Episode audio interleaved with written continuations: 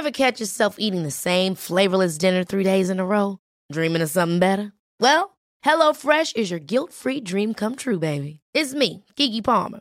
Let's wake up those taste buds with hot, juicy pecan-crusted chicken or garlic butter shrimp scampi. Mm. Hello Fresh. Stop dreaming of all the delicious possibilities and dig in at HelloFresh.com. Let's get this dinner party started.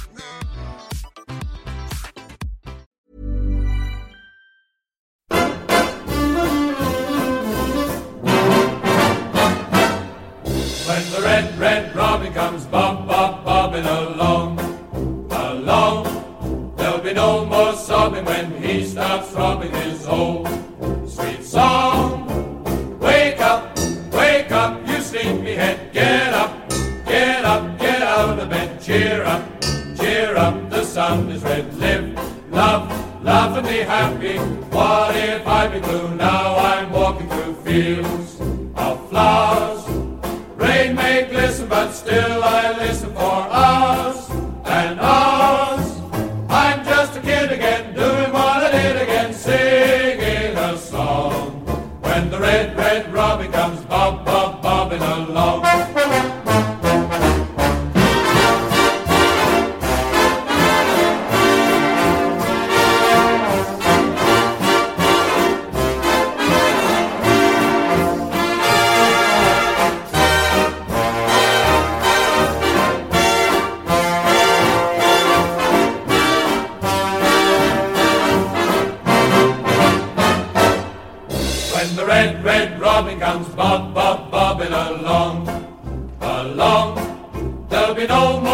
sobbing when he starts throbbing his own sweet song.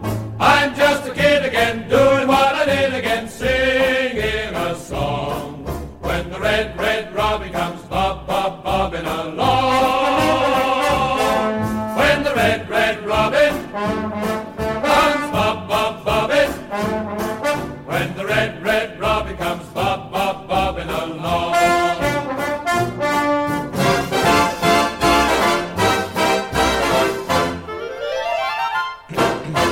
league win, two league defeats, out the FA Cup, an untold amount of injuries. I want a takeover. It's all been happening whilst we've been away. Welcome back to Charlton Live.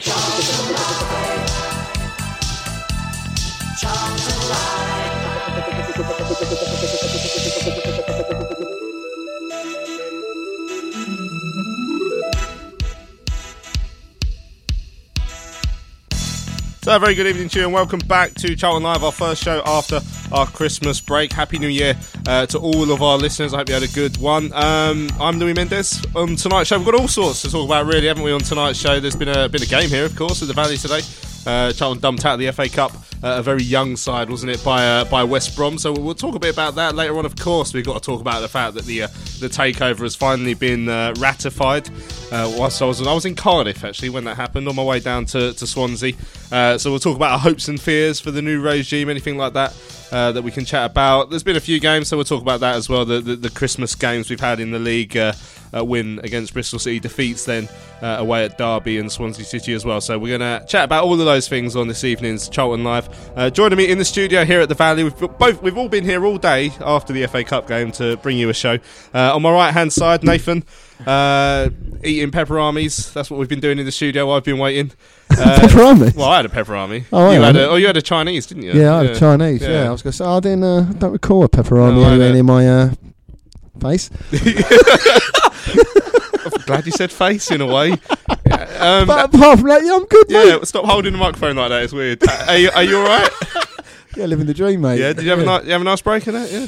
Yeah, it feels like it feels like we ain't been here in like months. Yeah. No. It, It does yeah, feel a, lot- a long lots time. I mean, when yeah. was uh, I can't even remember the last time. We, what pre pre? La- last pre, game, uh, last time we was here was after the QPR Oh, game. QPR yeah, game. After no, after you wet your pants when nobody scored. But, Oh uh, yeah, true. Yeah. Oh yeah, that was, that was a Christmas quiz, wasn't it? Yeah, well, oh yeah, yeah. Championes, Yeah. Dragon and Nighthawk. Yeah. Right. Keep your pants dry this evening. Also here uh, on my left hand side is Lewis. How you doing, Lewis? All Yeah, right. good mate. You're right. Yeah, yeah, not bad. You have a nice, nice break. Oh, it was lovely. Yeah. Yeah? Lovely. Yeah. Did Just, you uh, You enjoy too quick, watching all the football still. Yeah. Yeah, I did actually. I mean, I wasn't wasn't overly keen on the uh, the trip up to Derby on a Monday night and getting in at two a.m. after a a two one defeat. But what Hmm. can you do?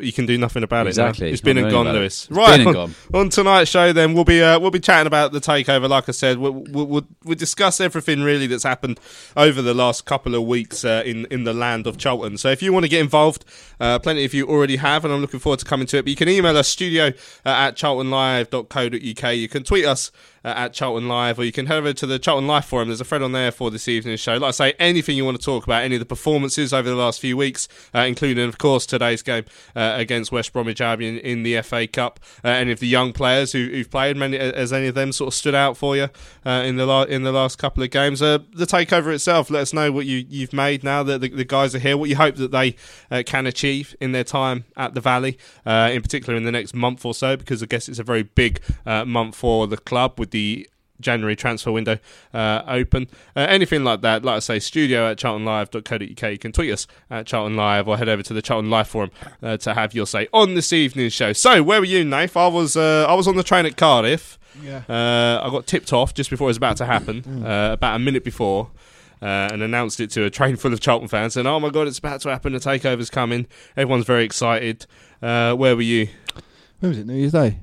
And what were you wearing? No, it's on the second. You, do, you literally don't even know what day it is today. yeah, do what day are we now? Second. so what day was this? Friday. So it was on the second, on the second of? January, the the The day of the Swansea game. yeah.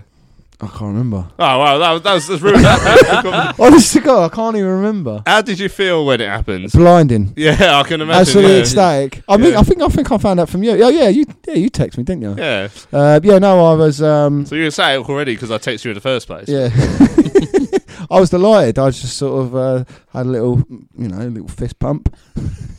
Whatever you do in your spare time, mate. Uh, uh, Lewis, yourself, how are you? I mean, uh, I mean, because it's something that's been dragging on for a while now, and the longer it went on, the more people started to worry that something had gone wrong, or the the, the, the EFL had found something they weren't too happy with. Uh, so to to finally get it over the line, I mean, especially with the timing at the very start of January, when we're into this this January transfer window, it was it was. I mean, I felt quite relieved as well when that when that happened. Yeah, definitely. I, I, I was sort of getting into the point where I was starting to get a little bit worried that it being the Charlton way, it would probably get approved on the, the day before the January window closed, and we wouldn't wouldn't be able to strengthen properly. And it was it was getting a little bit a little bit sort of tetchy, wasn't it? And a bit a bit fidgety. I was getting a bit concerned, but it was so nice for it to go through. You know that that early into January, we can start building now, and hopefully get a couple of bodies in and, and help sort of ease this injury crisis and, and really kick on with a with the second half of the season and try and push ourselves back up the Mm. table a little bit. Yeah, Glove Pups tweeted in asking if Nathan is okay, but we ain't got time to go into that, unfortunately. But um, um, Nathan, uh, so I mean, all right, so so we're looking here. Like, like I said, the timing's been perfect, um, and what's going to happen over the next few days is going to be interesting. I, I, I, I got. Got a feeling there'll be a, a press conference probably by the end of the week. I imagine that the club themselves will, will sit down and do an interview with, with Matt Southall, the, the new chairman, early doors. Uh, so the sort of stuff that he'll come out with over the next few days will be interesting. Um, I mean, you, you want you want to make a good first impression. I think he probably has so far in terms of what he's said, in, terms of statements. He's been at all the games, you know, shown his face at the uh, uh, in in the fans bar and whatnot, and met, and met a few supporters. So the, the next few days will be quite quite interesting, probably quite important for him as well. Yeah, I think the first thing um, he needed to do, which is like you said, he's done already, was the engagement with the fans.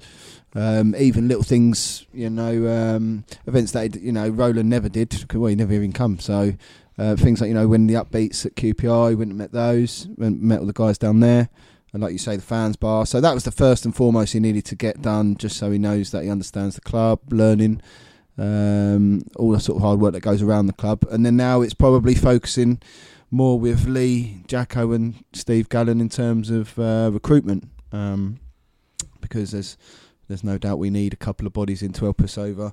Um, but I agree, we we don't want to go too silly and buy everyone under the sun because we have got good players that are ready to come back. They're just all out at the same time, which is unfortunate. So Yeah, just a couple of sprinklings of quality just to help the boys through. Yeah, and I guess day one as well tomorrow when, when he sits down would be to, to try and get Lee Bowyer's contract sorted, Lewis, because clearly that's something that's you know important for the fans, uh, for the manager, and it would just provide that little bit of stability. Um, that, that, I mean, we need it anyway, but it might help. It might help in terms of encouraging people to come in January as well in terms of signings if they know that Lee Bowyer, the manager, who's who's been so successful and helped to improve players, you know that'll be a big thing that that potential new recruits would be looking out for to make sure that that manager's tied down to a good contract. Yeah, definitely. I think you know, as, as supporters, we've been we've been begging for Lee Bowyer to get the contract he deserves for for a long time now.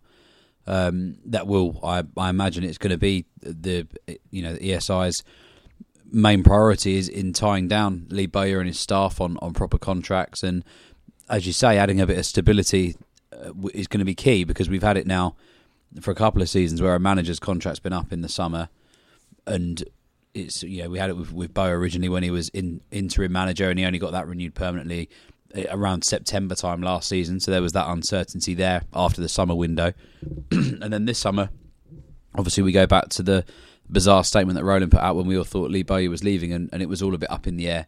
And again, he was only given a, a one year deal. So for the sort of the long term future of the of the playing side and of the coaching side, it's, it's absolutely essential you tie down Lee Bowyer because over the last couple of seasons he's been our a key asset. You know, he's a young manager who's who's passionate, who's overachieving under ridiculous circumstances and conditions with the previous ownership. And I, I hope now that he gets a contract that rewards him for all of his hard work and that he can really sort of take it to the next level now under a, a more stable and supportive ownership. Mm. Right, let's remind ourselves then of what the statement said when um, when it was announced that the, the East Street Investments takeover at the Valley has been uh, completed. It started off with uh, with some comments from Roland, uh, the outgoing owner, saying it was vital for the long term health of Charlton that this deal was completed at the very start of the January transfer window. It allows the new owners to commit resources to the football side in order to bring in new players who will help secure the club's position in the Championship. It's hugely hugely exciting time for everybody involved with Charlton Athletic, and I believe the club is safe in safe hands with His Excellency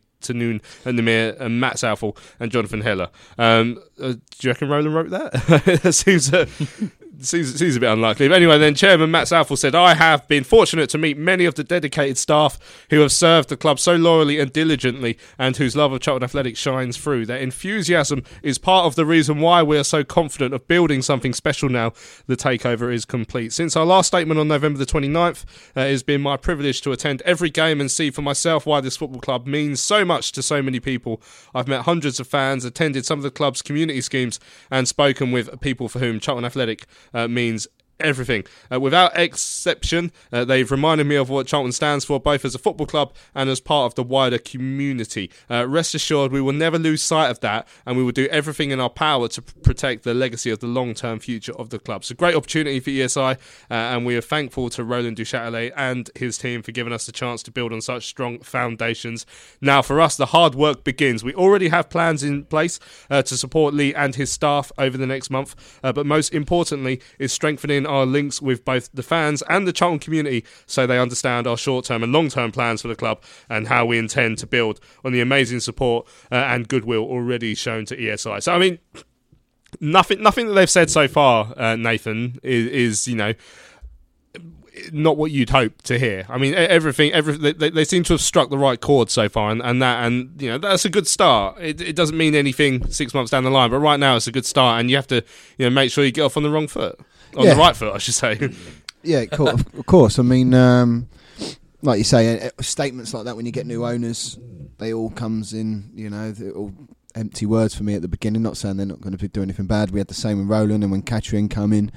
Um, but the difference with these guys, it seems f- straight away, is that they've made they've made it their business and they've they're taking an interest straight away. So he hasn't come out and said because for all I know, I don't. Matt might have many other business interests. He might not be solely Charlton, but he won't come out and say, "Oh, it's only two percent of his time or whatever, or five percent." He's come out, met everyone, comes to all the games so far. He might not be every game.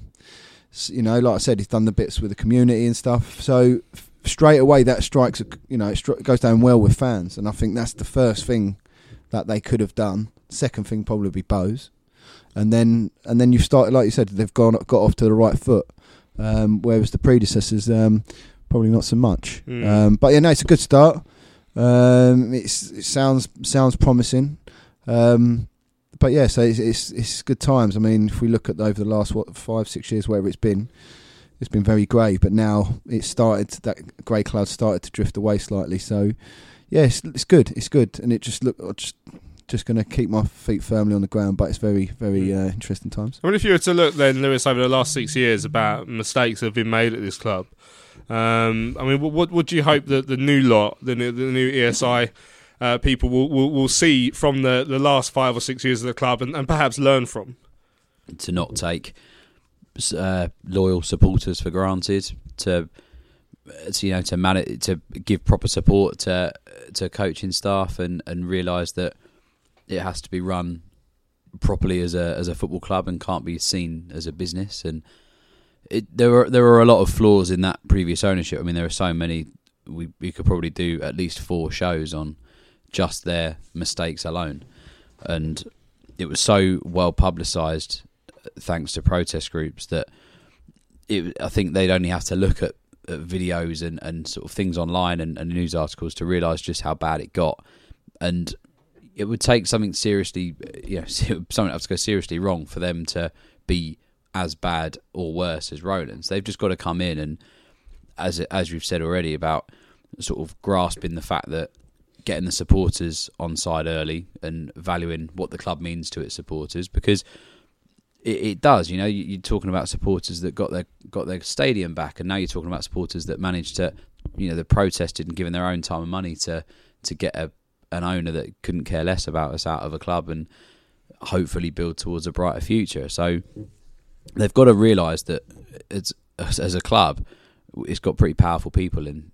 involved as, in terms of supporters and stuff like that. It's it's so sort of appreciated and loved by everybody that supports it. They've got to really sort of take it under their wing and properly give this a go and, and come in and, and support people financially and and make any changes that need that need to be changed you know, around the ground. There's there's all sorts. Got, there's a there's a big list of things. There's a, a lot of work left behind by Roland, and because nobody's felt supported. You know, there, there'll be staff that have been so you know disenchanted with their football club over the last six years that they're going to get on side probably quite early, and it's still going to be positive changes. I imagine. I just as Nathan's already said, I just want to keep my feet on the ground because I remember getting quite excited when Roland first came in, and, and look how that turned out. So not without putting a dampener on things. I just want to sort of make sure that it, it goes the right way for us because you know there's every chance that it might not be as good as we hope, but there's also every chance that it's, it's going to be a really exciting. Uh, new era for the football club. What what will be interesting, Nath, over over the next weeks? I mean, like I say, I think I've got a feeling Matt Southall's going to sit down and do an interview with the club in the next few days. Um, perhaps finding out a little bit more about everyone's role in, in the new world. So of course, you know, Matt Matt's going to be the chairman. Uh, it certainly looks like he's going to be the face of, of ESI at the club. He's he's he's been around at every game. Like I say, he's been in he's been in the bars. He's, he's shown his face at the community trust events as well. Um, you know, Tahnoon Nimer, His Excellency. Uh, other than being a social media influencer on, on Instagram, you know, we we haven't re- we haven't really heard anything from him yet. You know, we haven't seen him at the ground yet. Um, be interesting to see what his role will be going forward because you know, I mean, Roland was very much a hands-off owner um, with with Katrina as the face. Um, I mean, that that doesn't necessarily mean if that's the same way that Tahnoon and Matt do it, you know, Tahnoon's not around, that doesn't necessarily mean it's going to be a problem. But obviously, with Roland, that was one of the problems because, with, along with everything else, it felt like he didn't care. Whereas I don't, you, I don't think so far from Tahnoon's Instagram posts, at least, you, you get the impression that he wants to feel part of it in a way, at least. Yeah, I mean, if you look through his Instagram posts, you know, he's involved with diplomats from uh, from countries all across the world. So I don't think uh, running Charlton is going to be at the top of his you know to do list. But by the same same account that he's still showing an interest in Instagram, whether it, you know whatever he's shown more of an interest in it than Roland ever did. Um, and if, if you know if Matt is the you know the face of it, again he's he's obviously going about it the right right way. But yeah, it's it's difficult. Mean, it'll be interesting to, to hear from Matt this week if it is this week to get an over over an overall picture of the whole situation. Um, I'm not really one for um, statements as in you know we'll be in the Premiership in three years because anything can change from month to month, and I think you just sort of set yourself up for failure really. But I think the main thing for me is to the stability on the pitch is to establish us into into the Championship, get all the you know the coaching staff you know, rewarded and investing in the club in different aspects, like the training ground. I think that shows progression, and I think success will follow. So, um, but yeah, it'll be interesting to see what happens. Um, but yeah, Tahnoon you know, his Instagram is a lot more insightful than Roland's ever was. 'cause I don't think Roland ever had social media, did he? That's probably for the best, to be fair, because every time every time we went on the Charlton website, it, was a bit of a disaster. Um, right, I mean, the, I, I noticed the last couple of time, last couple of games as well. There's been videos on Tahnoon's, uh, Nimer's Instagram from within the ground, and uh, another one today. Like, I'm fa- fairly confident, I'd say 100 percent confident that he wasn't here.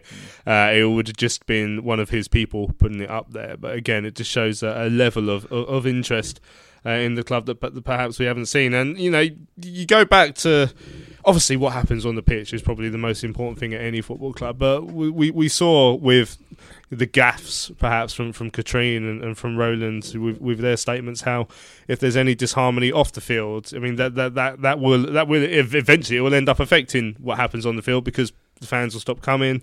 Uh, they won't feel as valued by their club, and, and, and you have to get the right balance to make sure that you get that sort of stuff right and make sure that the fans feel part of that club again.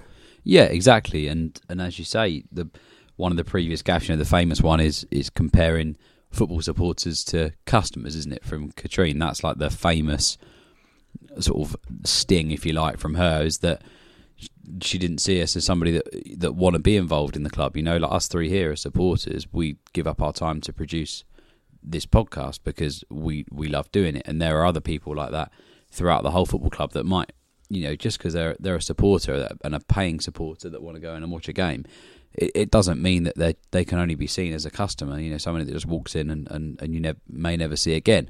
Some people that she's comparing that to have been going to Charlton all their lives, and there are there are a lot of gaffs under that ownership. They just didn't quite grasp how much a football club can mean to people, especially a club like Charlton. And I just hope that these this new ownership now come in and, and realise, you know, what it what it is, what it is to be a, a proper football supporter, and in especially us because we are quite a unique football club in in what we've done and what we've been through in the past with losing losing our ground and getting it back and and everything like that. I think people sort of we have we have a good uh, sort of reputation among the the sort of footballing network of the UK. People look at Charlton and they know, you know, they talk about what we were like when we were in the Premier League, being this model club that people sort of use as, a, as the good example of how to run a football club.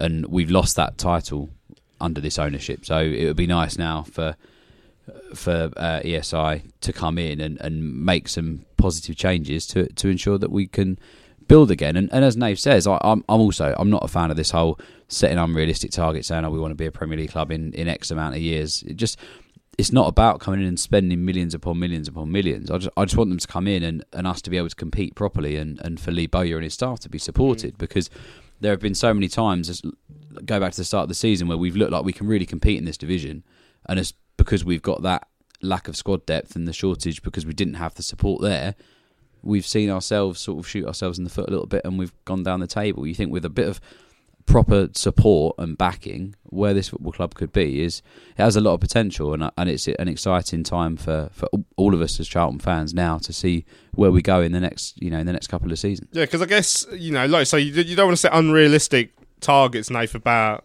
about getting to the Premier League in X amount of years, but you want you want to be in a position where that whoever the manager is, and obviously Lee Bowyer is the manager currently, and we hope he is going to be for a long time.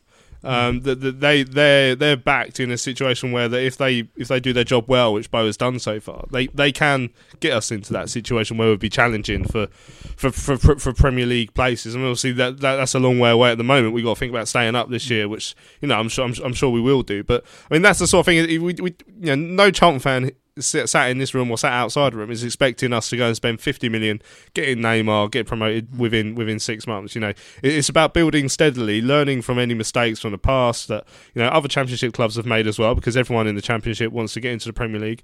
Building on on strong foundations and making sure you're up the right end of the table. Yeah exactly. Um, obviously what they need to do is when they invest like you say not just go out and spend 50 million on players that might not actually might not actually work. Uh, has a way of playing. He, uh, you know, he likes his team to play in a certain style. He needs to go and get those players to fit any style, which will make us most, you know, make us competitive and make us um, probably a lot more successful than we are at this current moment due to the injuries. Um, and then what happens is obviously you get better and then you improve and you improve and then you obviously go up the table, and that naturally, uh, that's what happens. As you get better, you start challenging for things. So that's what I'm saying about the three year thing, because anything can happen in three years. Um, but yeah, I mean, it, as long as they let, which it seems like it's going to be the case, they let Steve Gallen and Bowes do the recruitment because they both know the game. Um, and then it's a successful follow. It will. I mean, yeah, it might not be. I'm not saying we're going to go on to win FA Cups and Champions Leagues or whatever. I'm not saying that, but uh, if, give if we give give them the people that know football the right tools, they sh- they will more more often not get the results that we want. Simple, isn't it? Foot running a football club. It's, it's, a, it's a very complex business, but if you do it right, I imagine it could be could be quite simple. Just let your football side of the of the world go ahead, keep your fans happy.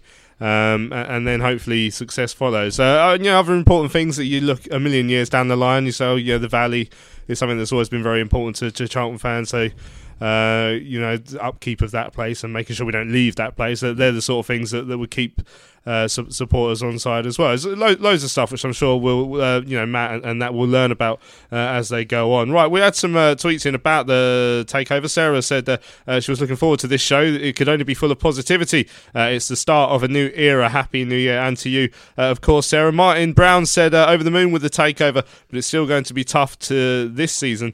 I'll just be happy with four from bottom, and then we can build next year. John said, "I'm so happy about the takeover. I would like to know what happened." Happens now with transfers? How much will Bowyer get to spend? Uh, we need players to come into strength for the squad, uh, but they need to be players that will be challenging for first team football quality rather than quantity. Yeah, I mean uh, the the business we do in January will be interesting um, in a few ways. Really, I guess it's a way for the new ownership to sort of um, set their stall. You know, I mean, if they come in and spend what you know, and, I'm not saying that means you know go out and spend 80 million on Harry Maguire. I'm thinking like they, they come in and, and be sensible and let Bowyer and Gallen get in the sort of players that they, they like to get. I mean, Bowes has said um, today when we spoke to him that he'll he'll have a bit of money to spend. There'll, there'll, there'll be funds to spend in January. Uh, he's been obviously urgently looking at a striker with the injury problems we've had. Uh, Lyle Taylor's going to be out for two or three weeks. I think Bonne's out probably for a, a, bit more than that by the sounds of it. He's a hamstring, isn't he? So that tends to be a bit more than that. Um, so the, these are the sort of deals they're going to be thinking about, and it's it's how they go about it and make sure they get the right the right people in in January. That I mean, in terms of short term planning, that that's huge for them, and they want to make sure they get off on the right foot in, in that case. Yeah, exactly, and they're, and they're going to want to make sure you know it's you know Bo said earlier, you know he's got his list of players and they've done their preparation on who they think can come into the football club and who who can improve the current crop of players we have now.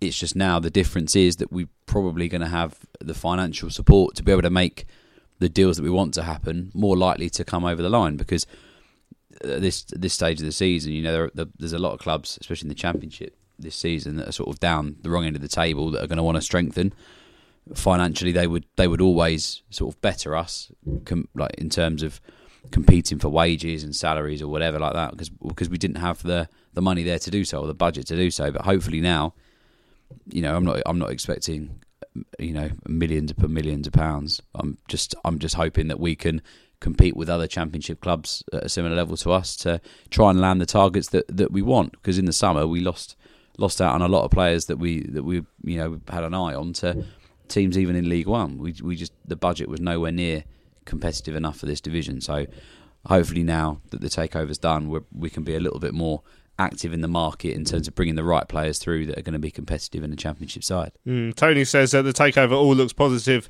Uh, Matt Southall seems to be getting our club. Uh, I hope we can all get all the coaching staff, not just Bowes, tied down to long deals, consolidate this year and push on uh, for next. Dave says there's light at the end of the tunnel now. The season starts at home next week uh, against West Bromwich Albion. Steve Bennett delighted with the takeover. Hope they bring stability to the club before spending big. Uh, in the past, we have spent money because it's there to burn, like in the Dowie era, uh, and paid the price thereafter. Hope they listen to the fans and the community. Uh, that's what the club uh, represents. Um, uh, Steph says, uh, "Welcome back, guys, and happy New Year." And to you, of course, Steph. Uh, hoping to hear of new contracts for Bowes, etc., this week, uh, plus some contract extensions and new signings before the window closes. This is the start of a new era, uh, and we need to fill out the valley uh, on Saturday to show our appreciation to all of ESI. Um, Steve Nutley says we just need to get safe out the way of the bottom three and then build for next season. Um, Simon says, uh, Ari the takeover. It has to be great news. So it seems strange he's finally gone, uh, though, Roland. Uh, now, though, excited uh, as we all are, it feels like we're going into the unknown. I would welcome some official comments from Matt uh, to the website, not just uh, on social media. Uh, building up to next Saturday, though, uh, is going to be uh, massive. Yeah, so like I say, I mean, you know, all we've seen from Matt so far is the odd written statement. What when he sits down and do, like I say, if he does, he'll do something with the club. I dare say, which should be which should be interesting. But then even more interesting when he does like a press conference or something like that. So, you know, the the, the likes of, of Richard Cawley and that can really get their teeth in and find find out more information because you know we don't know much about Matt. You know, he- he's he's very welcome here.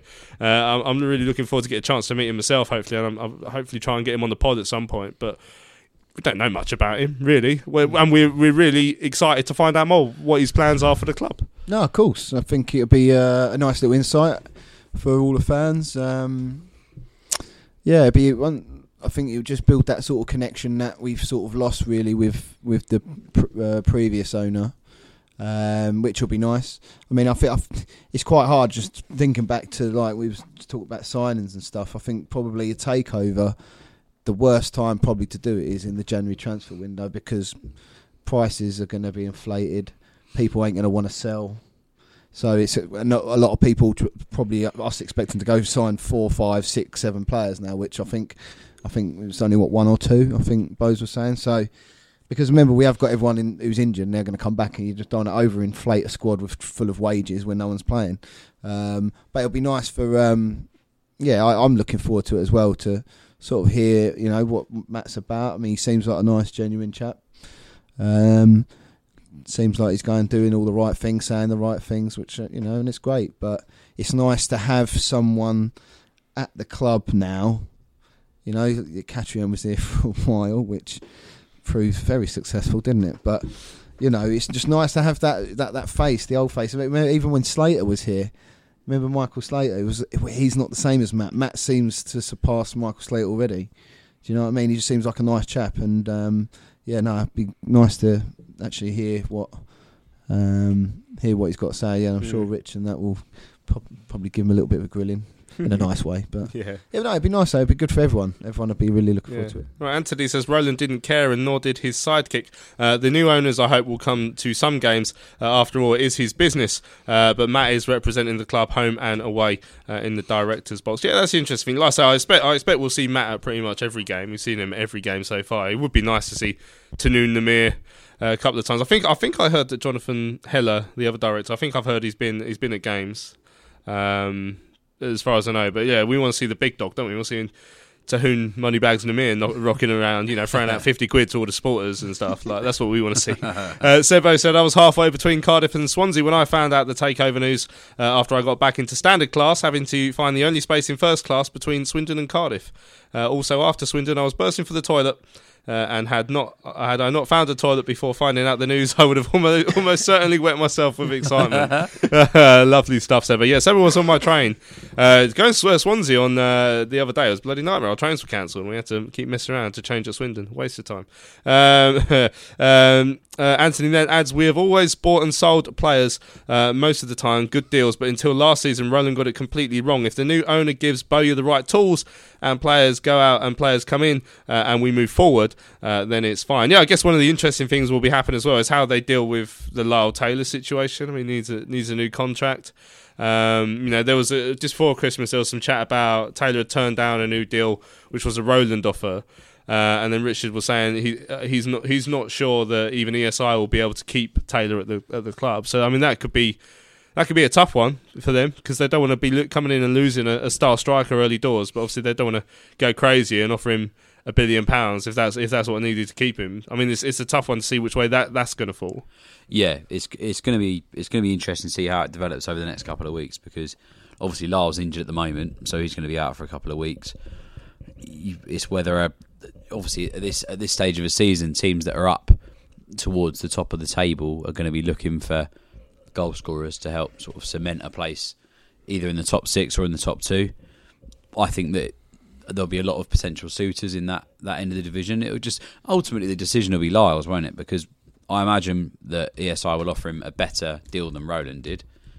It's just if they can, if that deal competes with what's being offered by anybody else. I think that obviously he's he's coming into a stage of his career now where he does really have to think about the money. So I I don't think even even if he does go, I don't think it can be seen as a, as an ESI failure because I think we've all sort of half expected that he probably will go this season, whether it be in January or or in the summer. Um, me and Nath were talking during the game today. I, I, I do have a funny feeling that I, I can't see him going. I think I think we'll manage to keep hold of him this season, I, but I do think he'll probably leave in the summer. Yeah, well, it would be, like I say, interesting to see how that one plays out. Right, Paul Glover says, I think Sunderland are a recent example of how new owners might not bring better times. Uh, obviously, we have been there ourselves with uh, Roland Duchâtelet as well. Yeah, I mean, we've seen that Donald Donald Stewart is his name up Stuart at, up Donald, at Sunderland. yeah. Stewart Donald up at Sunderland. Um, you know, came. I'm fairly confident he came in and bought them uh, pr- pretty much in the and now looking to sell in pretty much in the entire time that Roland spent looking to sell anyway. But you know, he came in to a club that was very much on a massive decline and you know has been unable to arrest that that slide. You know, obviously they they got beaten in the playoff final uh, last year by some absolute legends, and uh, you know th- that that has just set them back because they're, they're they're struggling in, in League One now. You know, for for a club of their size. Um, so I guess the different the difference will be in that I mean, you know, for all for all the misgivings of the last few years, I think ESI have just have come in to take a club that's on an upward. Uh, an upward motion at the moment. Is that fair? I was saying, you know, we've got promoted. We were struggling a bit in the city because of the injuries, but I think I think generally we, we seem to be going forward at, at the moment, and so they've come to, to take over a club that has uh, has a potential and has a good feeling around it. I'd say so, yeah. Um, even if you put aside the promotion, I think you've got someone, uh, someone in charge who's a good coach. He has a, rapport with the fans. The fans are, have a good rapport with the players. There's a good, you know, positive vibe around the place at the moment, and with a sprinkling of little bit of, um, you know, investment, then I think it, we can do really well. Um, so yeah, I think I would. Yeah, I wouldn't say we obviously we upward trajectory, but yeah, we're going in the right direction at the moment, and things are ticking along nicely at the moment. Um, so I think it's a good, good little club. I think there's a lot of potential here, um, considering what we we you know we're in the Premiership for a long time. Um, we've got a good academy, you know, we've got a good fan base. Obviously, it can you know will always improve. So I think it's a nice little deal um, for them. But yeah, I, you know, I know Paul Paul was saying. Um, I'm not going to get too ahead of myself because anything can happen in football. You know, Mhm. like you said about Sunderland, anything can happen. But the way they've started, they've started the right way, and I think they might buy some time if they do make a wrong choice, which they might do, and they probably will along the way. But the way they've connected with the fans already, it, it just gives you them a little bit of leeway, a Yeah. little bit of slack with the fans. I guess if there's any fears, then because like I mean that's a, that's a uh, as someone said earlier on, you know, it's, it's a bit of a step in, into the unknown because that, that's just the case. That's the case with any takeover now. Um, so I mean, is, is there anything in the back of your mind? Just thinking, oh, I hope I hope they make sure they, they, they do this, or you know, don't make the mistake that that, that Roland did in this in this particular case, or something. Uh, to be honest, at the moment, I think it's because the previous ownership was so bad and, and sort of out there and for everyone to see. I just want to, I just want them to come in and sort of stabilise it a little bit. And I think that as long as they give Bose a contract and get that sorted out, then that's one big positive stepping stone and, and a and a good step in the right direction. Um, I think that it's gonna it, a lot is gonna rest on what they do in January. I think they'll be judged quite heavily in January in terms of how they invest and everything. But I don't really have any fears, if I'm honest, because it, I can't see it physically getting any worse than it has been. And you know, we've we've sort of put up with the whole the Roland debacle for the for six years, uh, and I think that going into something unknown is is actually is more exciting than sort of nerve wracking, to be honest. Because I think that Mm. at least it, it's going to be an improvement on Yeah. what it is. Well, John Pitcher's asked if we know what happened to the club's debt. Is it still owed to Staprix, uh, or have ESI taken it on? I think. Uh, well, I was told on the day it happened, uh, originally back in November, that the club would be debt free after. So I'm, I'm sure that would come out more in the wash if anything, if anything's changed on uh, on that front. Right, let's have a quick break uh, here on Charlton Live. When we come back, uh, have a little chat about today's FA Cup game uh, against West Bromwich Albion. Life is full of awesome what ifs, and some not so much, like unexpected medical costs. That's why United Healthcare provides Health Protector Guard fixed indemnity insurance plans to supplement your primary plan and help manage out of pocket costs. Learn more at uh1.com. It's that time of the year. Your vacation is coming up. You can already hear the beach waves, feel the warm breeze, relax, and think about work. You really, really want it all to work out while you're away. Monday.com gives you and the team that peace of mind. When all work is on one platform and everyone's in sync, things just flow wherever you are. Tap the banner to go to Monday.com.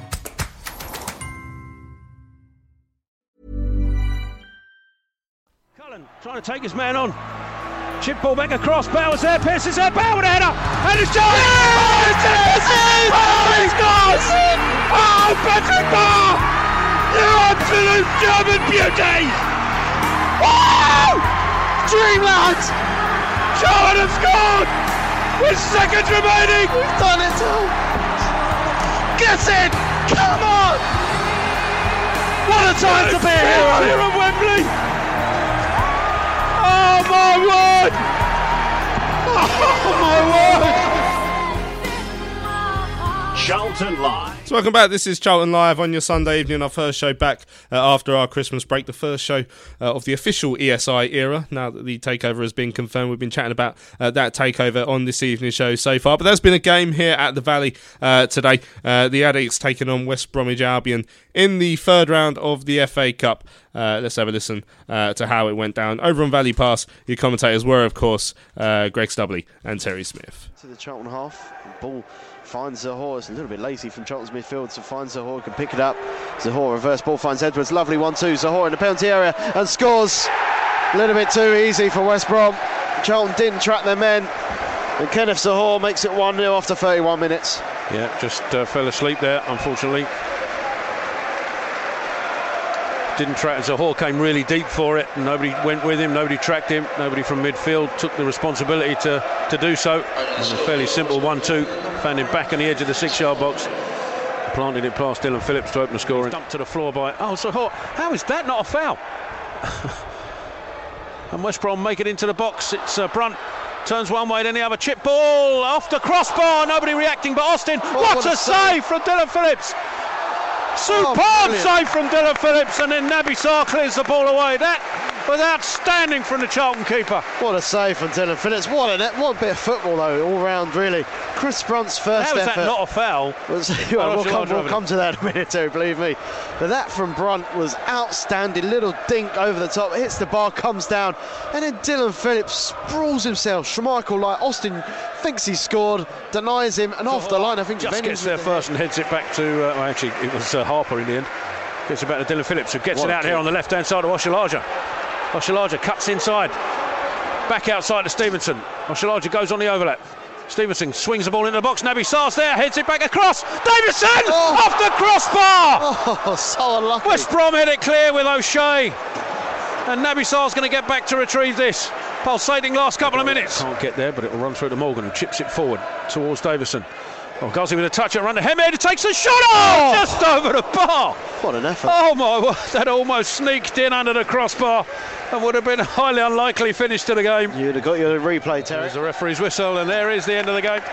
And, uh, well, pretty much as with Thursday evening against Swansea, a young Charlton side gives it their all, takes a team top of the championship right to the wire. So there we go. Just some, some brief highlights of, of what went down here uh, at the Valley earlier on today. So lost lost by goal to nil. Kenneth uh, Zohore with the uh, with the winner for West Bromwich Albion, but it's such a young team, Nathan. I mean, we knew you know we we've seen what, what happened at Swansea the other day and some of the games we've faced recently. Um, I mean, the the injury crisis at the at the Valley is absolutely ridiculous to the extent that I mean, there's there's players who we've recalled to play in the league team, the likes of Alfie Doughty and, and Ben Dempsey, who are already cup tied because it never occurred to us that we'd even need them in the cup, let alone the league a while ago. And you know, some of the players, I think, with people saying that seven of the players who played today uh, weren't even born when Gareth Barry, you know, in, in the West Brom midfield made made his debut. A 16 year old in Aaron Henry making his debut. Uh, Abraham Odo making his, making his full debut. Um, you know, all sorts all sorts of names of players making the, making the first full starts. Andre uh, Green, of course, on loan from, from Aston Villa as well. Uh, James Vennings making his full debut. I mean, so the the average age of our midfield was was about 18, and then uh, Andre Green's only 21. Josh Davison up top, 19. I mean, it's such an inexperienced side in the middle of that park. Uh, and going forward. But they, they they're stuck in it. Nearly got a replay at the end there as well. Yeah, I mean, when the te- when we saw the team sheet, you know, it was a case for me. It was like, Can we keep it to a respectable score? Not because I'm not saying the guys are not very good. I mean, you've got established Premiership players: Brunt, Hegazi, Barry, Austin. They're Premiership players. And Zohore even scored. He was a Premiership player. He's at Cardiff, but the four I men- mentioned previously were proven Premiership players. Um, and yeah, I mean the fir- yeah they they they stuck out their guns, but not only were they obviously lacking experience, if just the physicality of them all, especially the midfield midfield three of obviously Vennings, Henry, and Ado, they're so different. I mean, Zohore is a big old unit, and yeah, and that I think the first first half was we looked a bit tentative. We didn't really have much going, but yeah, like you say, they they stuck at it. Um, they done themselves very proud and played some ni- nice stuff towards the end in the second half. Um, but yeah, I mean, it's as as much as you know, you were probably I wasn't expecting too much of a result. I mean, in terms of hard work, grit, and how they they carried themselves, I thought it was uh, impeccable, really, and I think they should be very very proud of themselves because I was because Yeah. um, they've done put a massive shift in. A couple of the players at Stanford, Toby Stevenson stood out again. Ha- Toby the hat trick Stevenson uh, at left back did did okay. Uh, so the the youngster Aaron Henry in, in, midfield. He's not Charlton's youngest ever player because he's 16 and however many days. I think the youngest one is still Jonjo Shelvey at 16 and 59 days, which is incredible, really, uh, to to think about. But he's up there. If he'd scored today, would have been our youngest ever scorer. But obviously. Uh, didn't Josh Davison's had a couple of games now up top, played at Swansea uh, from the start, um, come off the bench a few times, and uh, came so close to getting that replay, which you know, if we're being honest, none of us wanted. Uh, so it's not the end of the world; it didn't go in, but I mean, it would, would have been one hell of a way for him to sort of top off a, a great week that he's had. Yeah, definitely. And I, you know what, with with uh, Josh as well, I think he's he, he's come in, and we obviously we only signed him from non-league sort of early stages of this season, didn't we? He was playing. I can't remember the Enfield where- Town, Enfield, yeah. I mean, it, He had a youth career with Peterborough, and then sort of ended up moving on. But yeah, Yeah, so they obviously see something in him, and I, he sort of he did quite you know he impressed me um, in stages up at uh, Swansea. I think there are a few sort of improvements that are required to his game um, in terms of trying you know just holding the ball up. But he's still he's a young kid, so these things are gonna they're gonna sort of develop over time. He's gonna he's gonna get you know bigger and bulkier over time and strengthen up a bit because there are times where he's looked like he's been bullied ever so slightly. You know, against two tough defences in, in West Brom and and with uh, Swansea on, on Thursday night as well.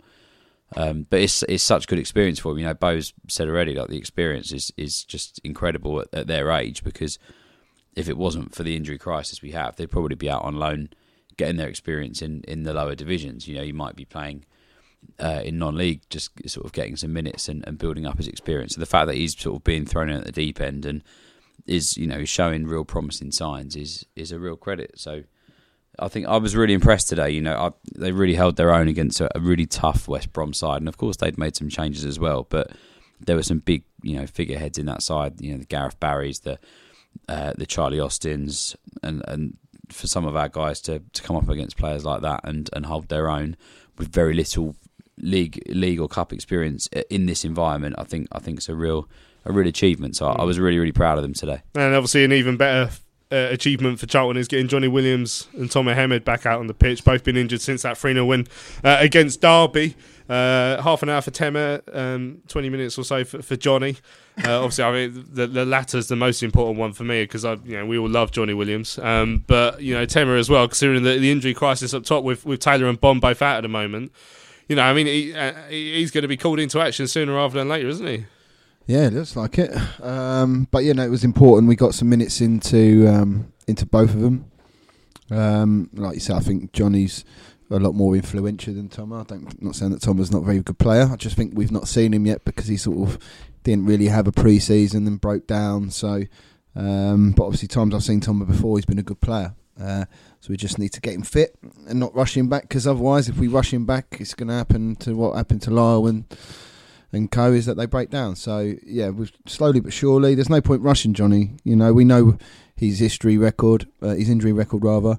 Um, so yeah, we just bet, like Bo said, like we just bet him in um, and take it a game at a time because we've still got a hell of a long season. We're only halfway through, so there's plenty of games. Um, it's not like we're approaching the end of the season.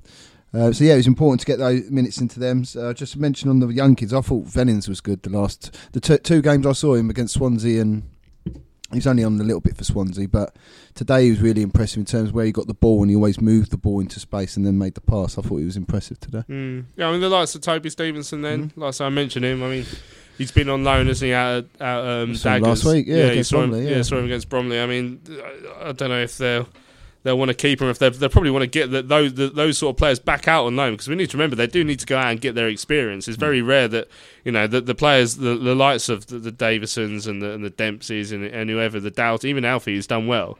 You know they really should be out there learning their trade before Mm. before they before they're thrust into a a championship season. I don't, I, the only thing is with that though, is I don't, aren't you only allowed to play for two teams? In That's the only thing. Yeah, we're not sure how many. I'm not sure if Is it's it different with league? non-league or because Yeah. Tony Watt definitely played for three teams in one season. Yeah. So, I Unless mean, it must be non-league, yeah, maybe. but but I don't know. Yeah, but so ideally, you want them to get Mm. out and, and, and get some more experience. Unless you, well, you, you'd put them down there, but if you think they're capable of doing a League Two job, then that's what you don't want to put them in a league where they're probably too good for it. Like Morgan, I think Albie's probably a bit better than the National League in my opinion. He should be League Two.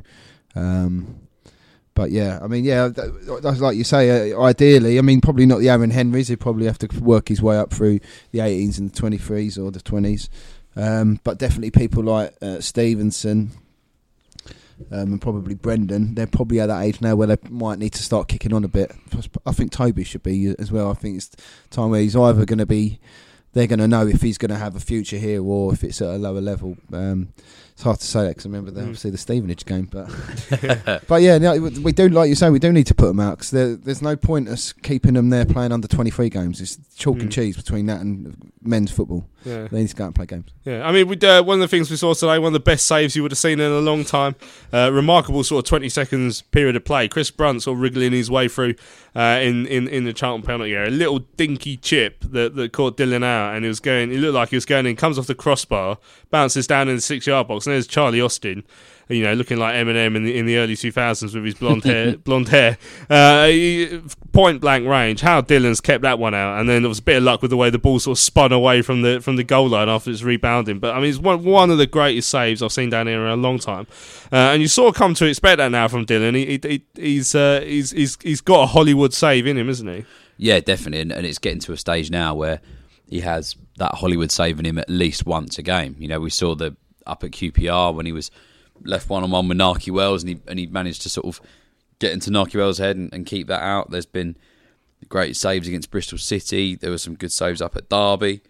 Uh, I didn't I didn't go to Swansea, so I wasn't wasn't overly sure of it. I imagine that he's you know he's just someone that's really come into his own, Dillon, and, and he he's obviously had his frustrations here with like even even as early as last season when when uh, Jed Steer came in and, and he found himself on the bench.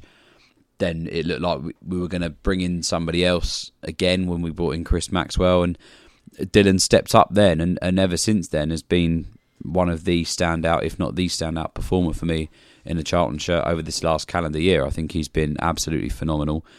He's a, a nice chap around the club. You can, and people are really sort of buying into what Dillon Phillips is about, and I'm really really happy for him because at the moment, in my eyes, I think he's he's my player of the year hands down at the Mm. moment. Dillon Phillips, I think he's been absolutely outstanding. Yeah, so this time last year, or after the second round, we were talking with you know there's a bit of debate about the fact that we changed so many players.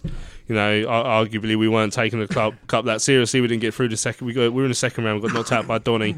Uh, got our own back though in the in the playoff semi final. But uh, you know, I, I mean, obviously, I don't think you can really question too much just because of the situation we're in. But you know, uh, no uh, no one's really sitting here devastated. We're out of the cup, and that low low crowd today was it six six just under six and a half thousand sort of shows that you know we're, we're not really a cup club anymore, are we? That's not that's not our thing. If we'd drawn Liverpool at home, it might be a different story. But I don't. I, I just don't think the FA Cup's a cup anymore. I don't. I just think that it's dead. The FA Cup, in my opinion. I, th- I don't think that's through clubs. I think that's probably through the leagues piling fixtures on throughout Christmas, and then the third. The third round of the FA Cup is the first weekend after an intense period, so you're going to have to change it. You've got to look at for the welfare of the players. That's, that's your first priority is the safety of players. Um, so for me, I mean, yeah, it's not great that we're we're we're forced to. I mean, West Brom could have fielded their full strength side, but I mean, if you're if you're forcing teams to play three games in what seven days or whatever it was, something stupid, then they're not robots. They're going to have to have a rest at some point.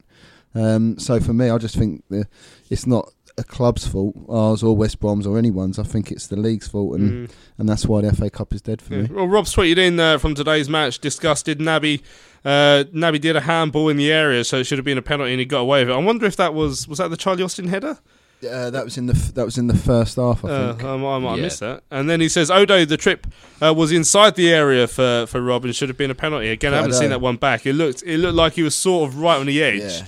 It Uh, could have gone either way. I yeah, think, Bo, Bo sort of wasn't entirely sure. Like I say, could have gone either way. T- Tomer Hemed nearly equalised as well. Actually, didn't towards the end. It would have been a one hell of a way to, to, to get your first goal uh, for the for the for the club as well. Um, we we had some tweets in earlier as well from. Uh, from Ev. Let me just try and find them. Well, they've disappeared. Where's they gone? Uh, there we go. Right. Said uh, Happy New Year to all. The young lads did themselves proud. Uh, we were never going to progress this year, but they fought with all their abilities. I'm super proud of them all. Uh, next Saturday will be a stronger team, uh, and we should gain a point. With our injury list getting slightly shorter, we may just be okay over the coming weeks. We may even surprise a few come May. Yeah, talk about that injury list getting shorter. I mean, here Josh Cullen's back with the club. Uh, you know, would have gone back to West Ham with with his injury. He'll be back next uh, uh, next uh, tomorrow. He'll be back and uh, should be fit in the next sort of ten days or so, ten days to two weeks.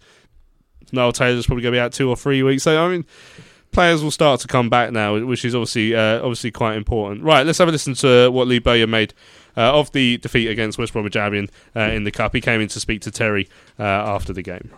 Yeah, obviously, I, like you said, I don't like losing. I don't want to lose any game, but I think the the manner that we've lost that game, I think is the, the, the players can can walk away with their head held high, um, taking into account uh, our starting eleven to their starting eleven. We have a, a lot of kids, and and they they done well. They done well. They they tried. They tried to move the ball. They tried to win the ball back. And they're playing against top players, top players like Gareth Barry. Like I played against him, very good player. Brunt, very good player. Played against him. Uh, striker, um, what's the striker's name? Uh, Charlie Austin. Charlie Austin, another like a top striker. You know, like this- these kids, the experience they've just gained out there. For Albi, for for Abraham, for Henry and and Vennings and uh, they're, they're, closing down these people that have been playing and have so much experience, and they're trying to run off them. You know, like they've gained so much, and, and that can only benefit us as a football club in the long term. Um, but I think you could tell physically, massive difference, like massive. But they tried, and they kept putting their little bodies in the way, and and uh, yeah, so I can't fault them. I just went in there, said like, like thank you, like you, you done great. Yeah, we didn't win, but we you, you give everything you can. Co-commentator Greg came out with a stat before that um, on the day Aaron Henry was born, 20 days later, uh, Gareth Barry was scoring for Aston Villa against us, which uh, puts it into perspective a little bit. Yeah, yeah. Um, Gareth is just such a good player, and, and and he looks like he don't even look out of place still. He's still doing what he was doing when I was playing against him. So he just just getting the ball and just passing it and moving the ball quickly. Don't take a lot of touches, and that's what the kids should take from that. The the, the young lads should take them. Could they get close to him? Why they couldn't get close to him? And so um, yeah, and, and their energy, they've got full of energy. You know, Gareth Barry's. is- I don't even know how old he is anymore, but he's uh, so their energy should help them get closer to him. But because of his cleverness and yeah, so um, they should take a lot from it. Just a few things that stick out of the game, one, and I'll keep it quick. The first one, uh, the goal, that when it came was the one time we switched off pretty much in the, in the whole of the game, let alone the first half. Mm. And that must be a little disappointing, of course, and frustrating. But then in the second half, the way we carried the game to West Brom again, pretty much as we did Thursday against Swansea, and almost, uh, not just nicked it, but could have uh, could have gone on and won it with uh, first Davison's one off the bar and then uh, Hemmings just over it. Yeah, yeah. Um, and again, this is this is what we do. We just keep going and going and going. And uh, first half, I thought we was well organised. I thought we've got a lot of kids out there. Just be organised, be steady and strong, and and then we we re reevaluate it at half time. And and um, the one time, like you said, the one time bit of passing and movement, fell asleep and who tracks who, and, and that's the quality that they're. That's why they Staff announcement, they're top players. All exit gate So, stewards, you may uh, now stand down. All exit gate stewards, you may now But they stand learn from Thank that. you. The midfielders will learn, the centre halves will learn like this. And the difference is they get that one chance, boom, goal, like took it. Uh, so yeah, but most important thing for me, we, we changed it at half time and went with a two up top, and, and then we, we created them some problems. Um, and like you said, on, on another day we might have nicked it. So Coming to something when uh, you look at Vennings and, uh, and Davison, and they're the more experienced players out there when you've got uh, the likes of Henry and uh, Ado and Mm. Moredu on, on the pitch. But overall, given uh, today as well and uh, and the festive period, what would be your your, your overriding opinion of, uh, of of this? What is a dense fixture list over this time? Yeah, I think we- we've tried everything. That, that's all I can say. We've tried everything. Tried to chop and change as much as we possibly humanly can. Um, but I'd say that we've we've not disrespected ourselves and, and we've held our own. And yeah, of course, at times, sorry, at, at, at times teams have outplayed us. But you have to remember, like what the situations are and like you like today again this team here could go and play in the championship and be fine the whole season the cha- team we just played there so overall Staff announcement. Please note that the normal fire alarm procedures are now in place. Thank you. overall I think I think we're doing okay Well, you've got a week off now. Same opposition next Saturday. uh, good to see Johnny Williams and Tomer Hemed back from uh, from injury. Uh, any more bodies likely to be back for next Saturday? Or, or I suppose bodies in as well. Yeah, obviously we'd be looking to bring in one or two bodies before the next game. Uh, would be silly not to. But like I've said before, we have to try and bring in the right people. Uh, it's important now. We've got twenty odd games to go. Our players will start coming back. Um, so we have to bring in the right ones that are going to strengthen the squad. Sorry, and um, that's the most important thing. But we've, we've got um, a list that we're working to, and hopefully we can get that through the door.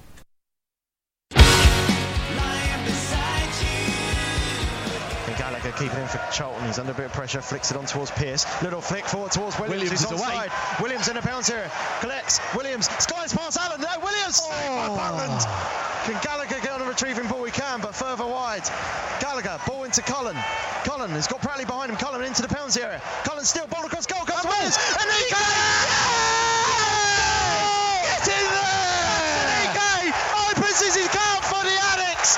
It's great work on the left-hand side by Williams and then Cullen comes into Williams again. Ball across goal, deflects away and chucks Anike, who makes it Charlton two, Stoke one. Blast from the past, isn't it? Chuks Aneke, who's out injured at the moment. Uh, still, Lee Bowyer, that was uh, chatting to Terry after uh, today's FA Cup defeat against uh, West Bromwich Albion. Proud of his players, as, you, as you'd expect. I mean, that's that's been a bit of a recurring theme over the last few days as we, we're putting out very young teams. Um, you know, Derby aside, where where we didn't play well, Lewis. You know, we we they're doing the best they can at the moment. We just need to get through this this horrible spell and come out of it the other side. Um, you talk about players coming in now, a couple of players, you know, striker maybe because we desperately need one. Because as it stands, we're asking Josh Davison to go out and play Championship football when he's too young. He's not. He's he's he's not had the experience that he needs just yet. He's done okay. He's held his own, uh, but it's not fair on the young man to keep asking him to do that.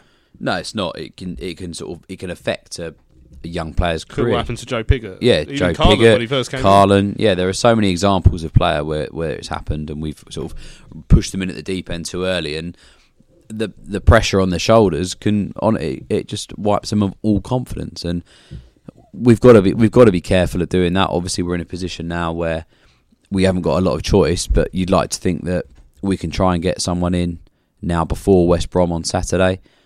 Um, in terms of who, I don't know. Haven't seen any targets out there at all in terms of rumours. So it'd be interesting to see who we've who we've got our eyes on.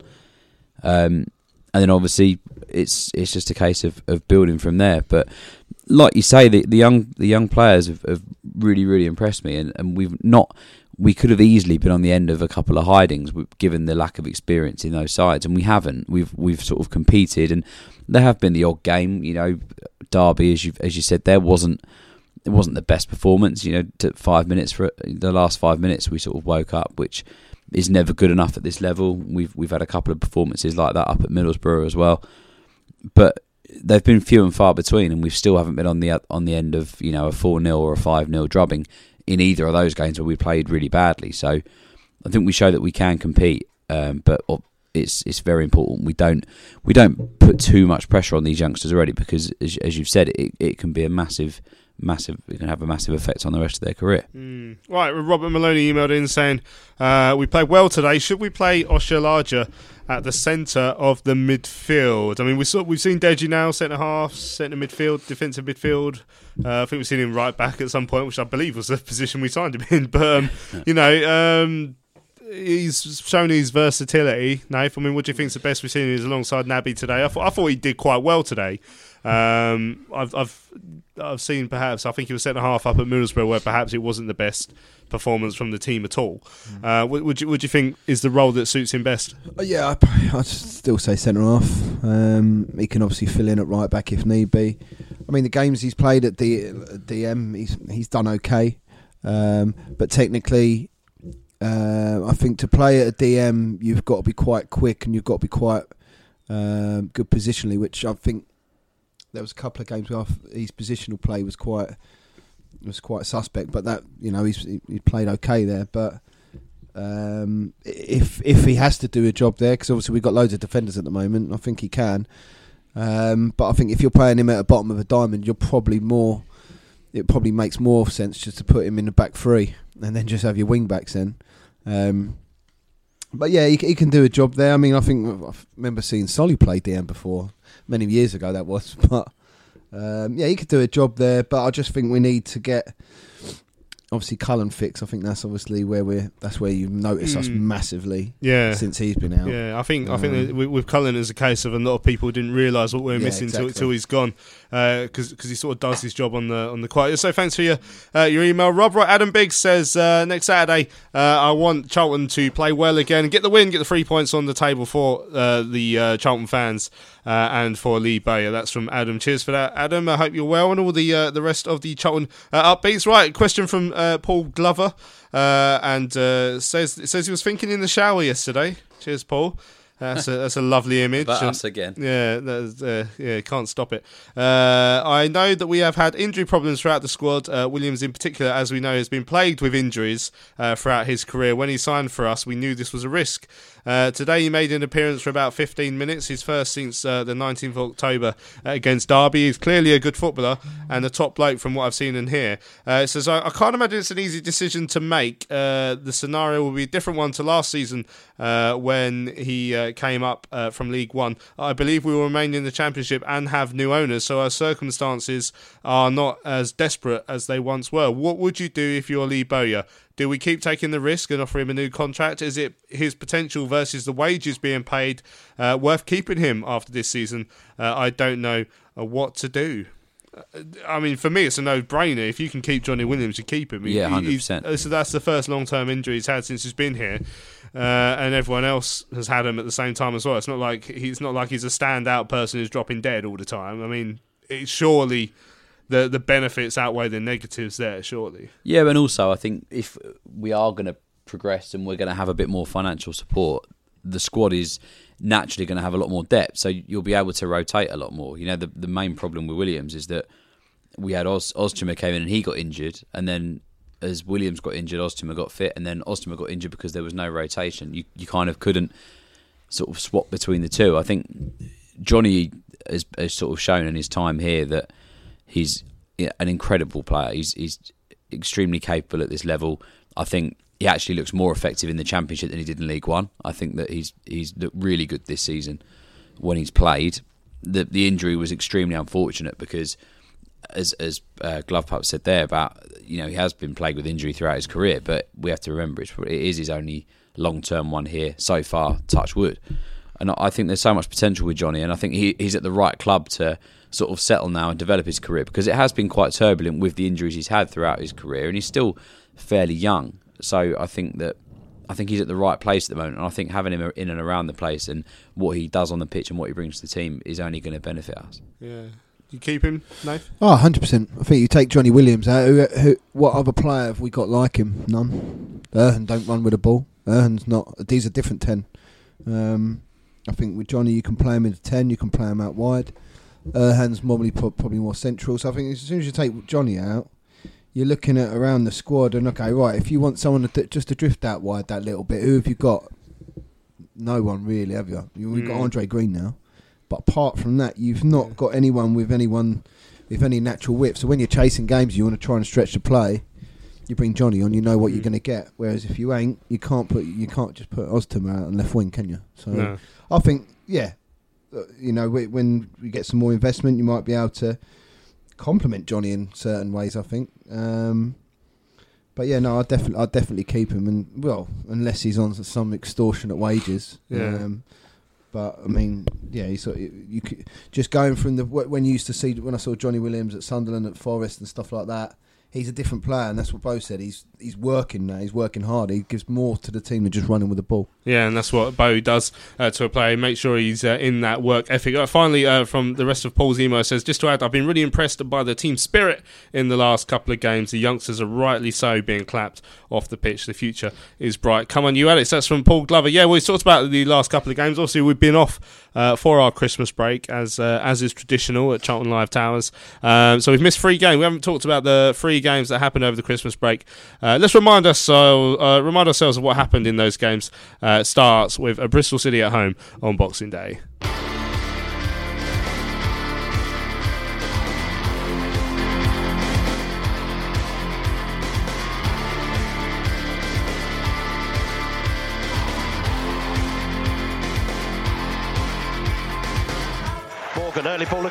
Looking for Bonne, who's onside.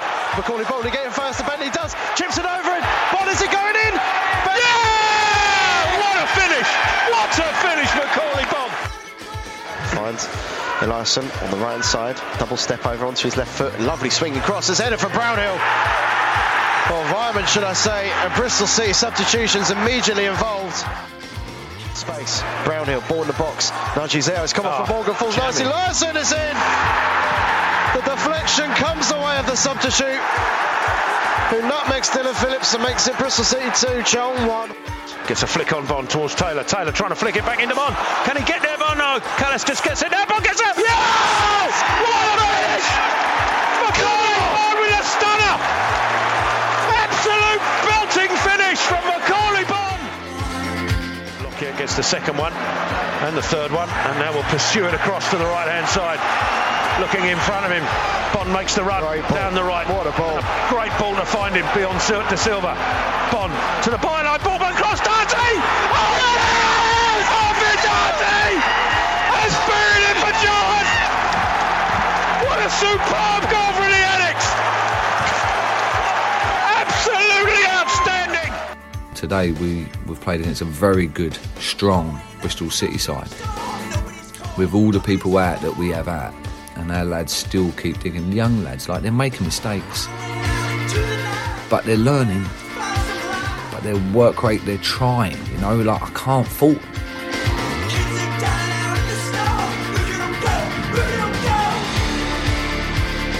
Derby who get us underway here at Pride Park. Goes back out right to Wisdom. He's got space. Wisdom ball into the box. Beats everybody. Wackles there. That's another save from Phillips. And then bundled over the line. I can't see who did it. I think it might be Knight. And Charlton 1 0 down. Left to Knight. Knight comes back on his right foot and tries to find. Uh, oh, that's outrageous. Oh, Christian Biggers taken Oh, out. no, Conor that's- Gallagher. that's a That's a disgusting tackle. And it is a red card. It had to be really. Holmes goes uh, back across to the opposite side. Chipped in across. Oh, and it's a clear shot for Knight on the far side.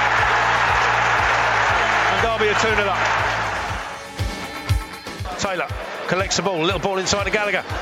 Into the penalty area. He goes past his man. That has to be a penalty. Yes, it is. Charlton have a penalty. Lyle Taylor might just give him a bit of fire in the belly. He's been out of action for a considerable time now. Back in it in the last couple of weeks. It's now his first opportunity s- since returning. And he'll step forward in his usual style towards the penalty spot. Meets it and buries it to the left hand side of Hamer. And back in this. And there's the referee blowing his whistle. Finishing here 2 1 to Derby. Uh, poor start from, from start to finish. Um, we got uh, battled our fault. We, we were second to, to all the second balls. Um, we got what we deserved. Nothing, nothing from the game.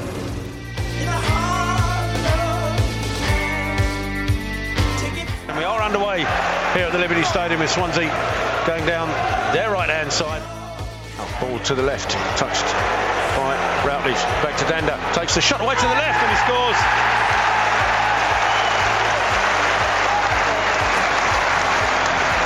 Low shot to Dillon Phillips' left hand side. Dillon might be a little disappointed he got beaten down that, in that corner, but Swansea have the lead. Out it comes. Referee now blows his whistle. And not the uh, result we wanted, but I have to say the performance in the second half from this young side was outstanding. I'm, proud. I said to the players, just just go out there, you young lads, grab the opportunity. Um, and, and I said to the players, I know you youngsters are going to give me everything that you've got. I've said that before the game, and they didn't disappoint.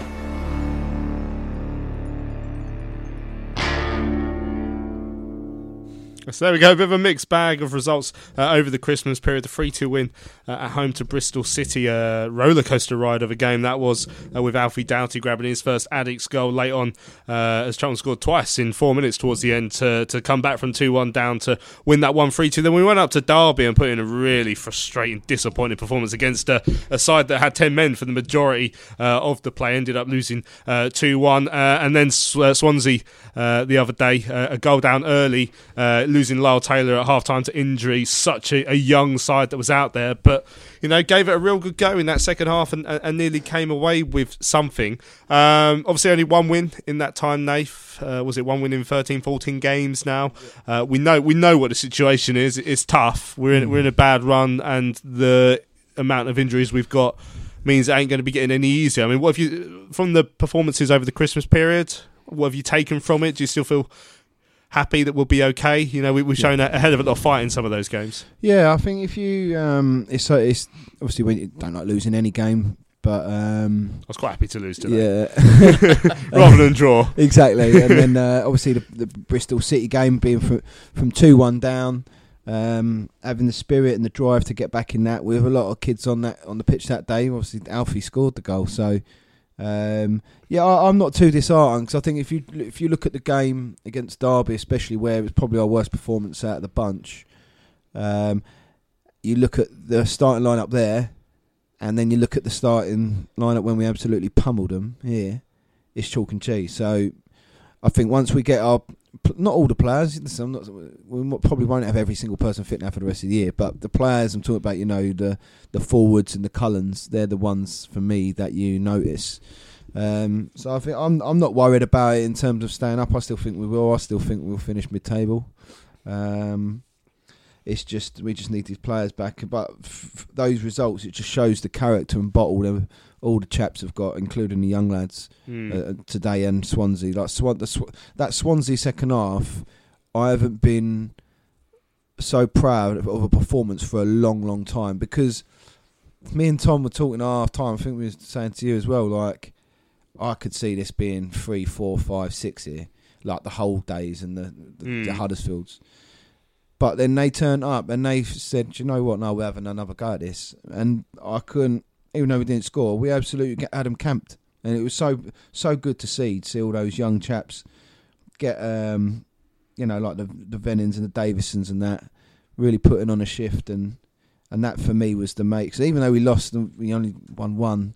It, it opened my eyes a little bit to show how much these players love playing for this team and what Bo's got there. Mm. Yeah, I mean, one of those young players that stood out over the Christmas period, and uh, perhaps a bit before Alfie Doughty, I'll say, got his goal against Bristol City. I thought he changed the game when he came on, didn't he, against against Swansea as well. Should have scored actually. He had that he had that chance early on in the second period, but put in a couple of decent crosses. You know, we can't expect him to go out and do that every game for the rest of the championship season because that's not how it works, especially for for a young player. But he's shown a hell of a lot of potential of, of, from what we've seen over the last few weeks. I remember him playing quite well against Cardiff. I think it was at home as well. Um, and, and Bo will be pleased to know he's got an option like him you know, in reserve if the worst comes to the worst, and, and he does have to to use the players of that age. Yeah, I, I think Alfie's done himself no harm whatsoever. I think he's he's grasped an opportunity and he's he's performed. He's he's played really well in, in all the games I've seen him. The Derby game, I think, was probably the only game I've I've seen where I feel like he he didn't have his best game. I think he struggled up at Derby, um, but apart from that, I was really impressed when I when I went and saw him at QPR. And I think he'd only just come back from being poorly. I think when they had that ridiculous illness bug go around the whole training ground, I think Alfie had only just recovered from that the day before, and the performance he put in up at QPR was was fantastic. And I was really happy that he got his goal on Boxing Day as well because I think his performances have, have warranted a goal recently. I think I think he's he's really played well and he's impressed me and I think it, as much as it's going to be nice for to get some players back to take the pressure off the youngsters like like Alfie Doughty, like Albie Morgan, it's it's also as you say good to know that that they're there and they're willing to sort of grasp their opportunity when they when given the chance to. So Mm. um, it's it's you know they're just they're just proving to everybody that they've got they've got bright futures in the game. Yeah, uh, obviously someone else who stood out on that Boxing Day game was the the striking performance from Macaulay Bonne. I mean, two excellent goals and the assist for the Alfie Doughty uh, winner wasn't wasn't too bad either. Uh, then he goes and gets injured uh, uh, um, Derby. I mean, he, he clearly pulled his hamstring quite early on in that game. Um, tried to carry on, uh, had to come off at half time. Looks like he's going to be out for for a few weeks, uh, as, as is the case with a hamstring injury. Um, controversial. I don't know if you saw some tweets from I think it was his agent on Twitter that caused a bit of a stir. Um, but obviously, I mean, the, the fact is, you know, Bose is in a situation where he has to play him. He did. He couldn't start Lyle because of the same reason. He'll get injured, and that's actually what ended up happening at Swansea anyway. Hmm. Um, and this is partly why the, the, the injury crisis is like a you know the, the a never ending cycle because if you're playing players when they shouldn't be injured when, when they shouldn't be because they might get injured and you can't but you can't rest them because everyone else is injured they then get injured and that, and that's the problem that, that we've got unfortunately at the moment Yeah, I, and I said it earlier. It's the league. It's stupid. They need to change it. Uh, said it for years. Like, nowhere else in Europe, everyone else has a, a break, even if it's two weeks. And I like I get people like the Boxing Day fixture. Fine, Boxing Day and New Year's Day. Fine, but why are you cramming another two in between or just after? It makes no sense. So the, yeah, Bo has to play them, but it's like. The thing that cracks me up is like you know like what was the was it the Checkatrade where you used to get fined for undervaluing Mm. the cup or whatever? It was like well, if that's all you've got, that's all you've got. No one can dictate what you've got. And like, if he's have to, if he has to play Macaulay Bonne, because I'm pretty sure if we had any other player or any other senior striker, even if Hemed was eighty percent fit, Bonne wouldn't have played that game. But he had to. What's he going to do? Shove what? Sh- shove, shove Davison up there, which probably had to in the end, or get someone else random who's even more less experienced than Josh Davison, put him up there. It's Hmm. a joke, but you know, it's, you're always going to get it. You, all teams are going to get it. It's not just Charlton; it's the whole whole of England. So, and the worst thing is, the lower you go down, the smaller budgets you've got. It's all right for the Man Cities and Liverpool's where you can make eleven changes and you've still got a world class team. But you've got the smaller clubs. It's gonna you're just gonna you're just risking people's bodies. Really, it's Yeah. just like it's mad. But anyway, I'll shut up now. Yeah, I mean that that, that the performance at Derby. Don't, never shut up, mate. We, we always uh, we always value your opinion. That I mean that performance at Derby was particularly disappointing, and there is there is a level of acceptance with the injury problems that, that sometimes we're going to run out of steam. But the, the performance, you know, was bad. It, it, they were sloppy. They they couldn't seem to string two passes together, and that's why when we we go to Swansea a few days later, um, and and you know we're on the back foot for the first 15, 20 minutes, and they they've scored. They've hit the post. You know, you're worrying a little bit, but the way they reacted to that was was the thing that was most impressive, Lewis. Because I mean, you drove up to Derby. You said it was a it was a hell of a long drive back, Yeah. um, and it was it was not pretty, unfortunately, and and not one of those ones that you could put down to the injury crisis because no matter what eleven you put out there, you expect them to be a bit more cohesive than they were on the night. Yeah, absolutely. I I think that with with that Derby game, we just I, it seems to be the Charlton way. We always seem to struggle against against ten men, and them going down to ten men that early seemed to make us worse. And I, I don't really I don't really know why, but even from the off, I mean, Derby could have scored after ten seconds when they that when they had a chance, uh, which looked like it, it came off the line.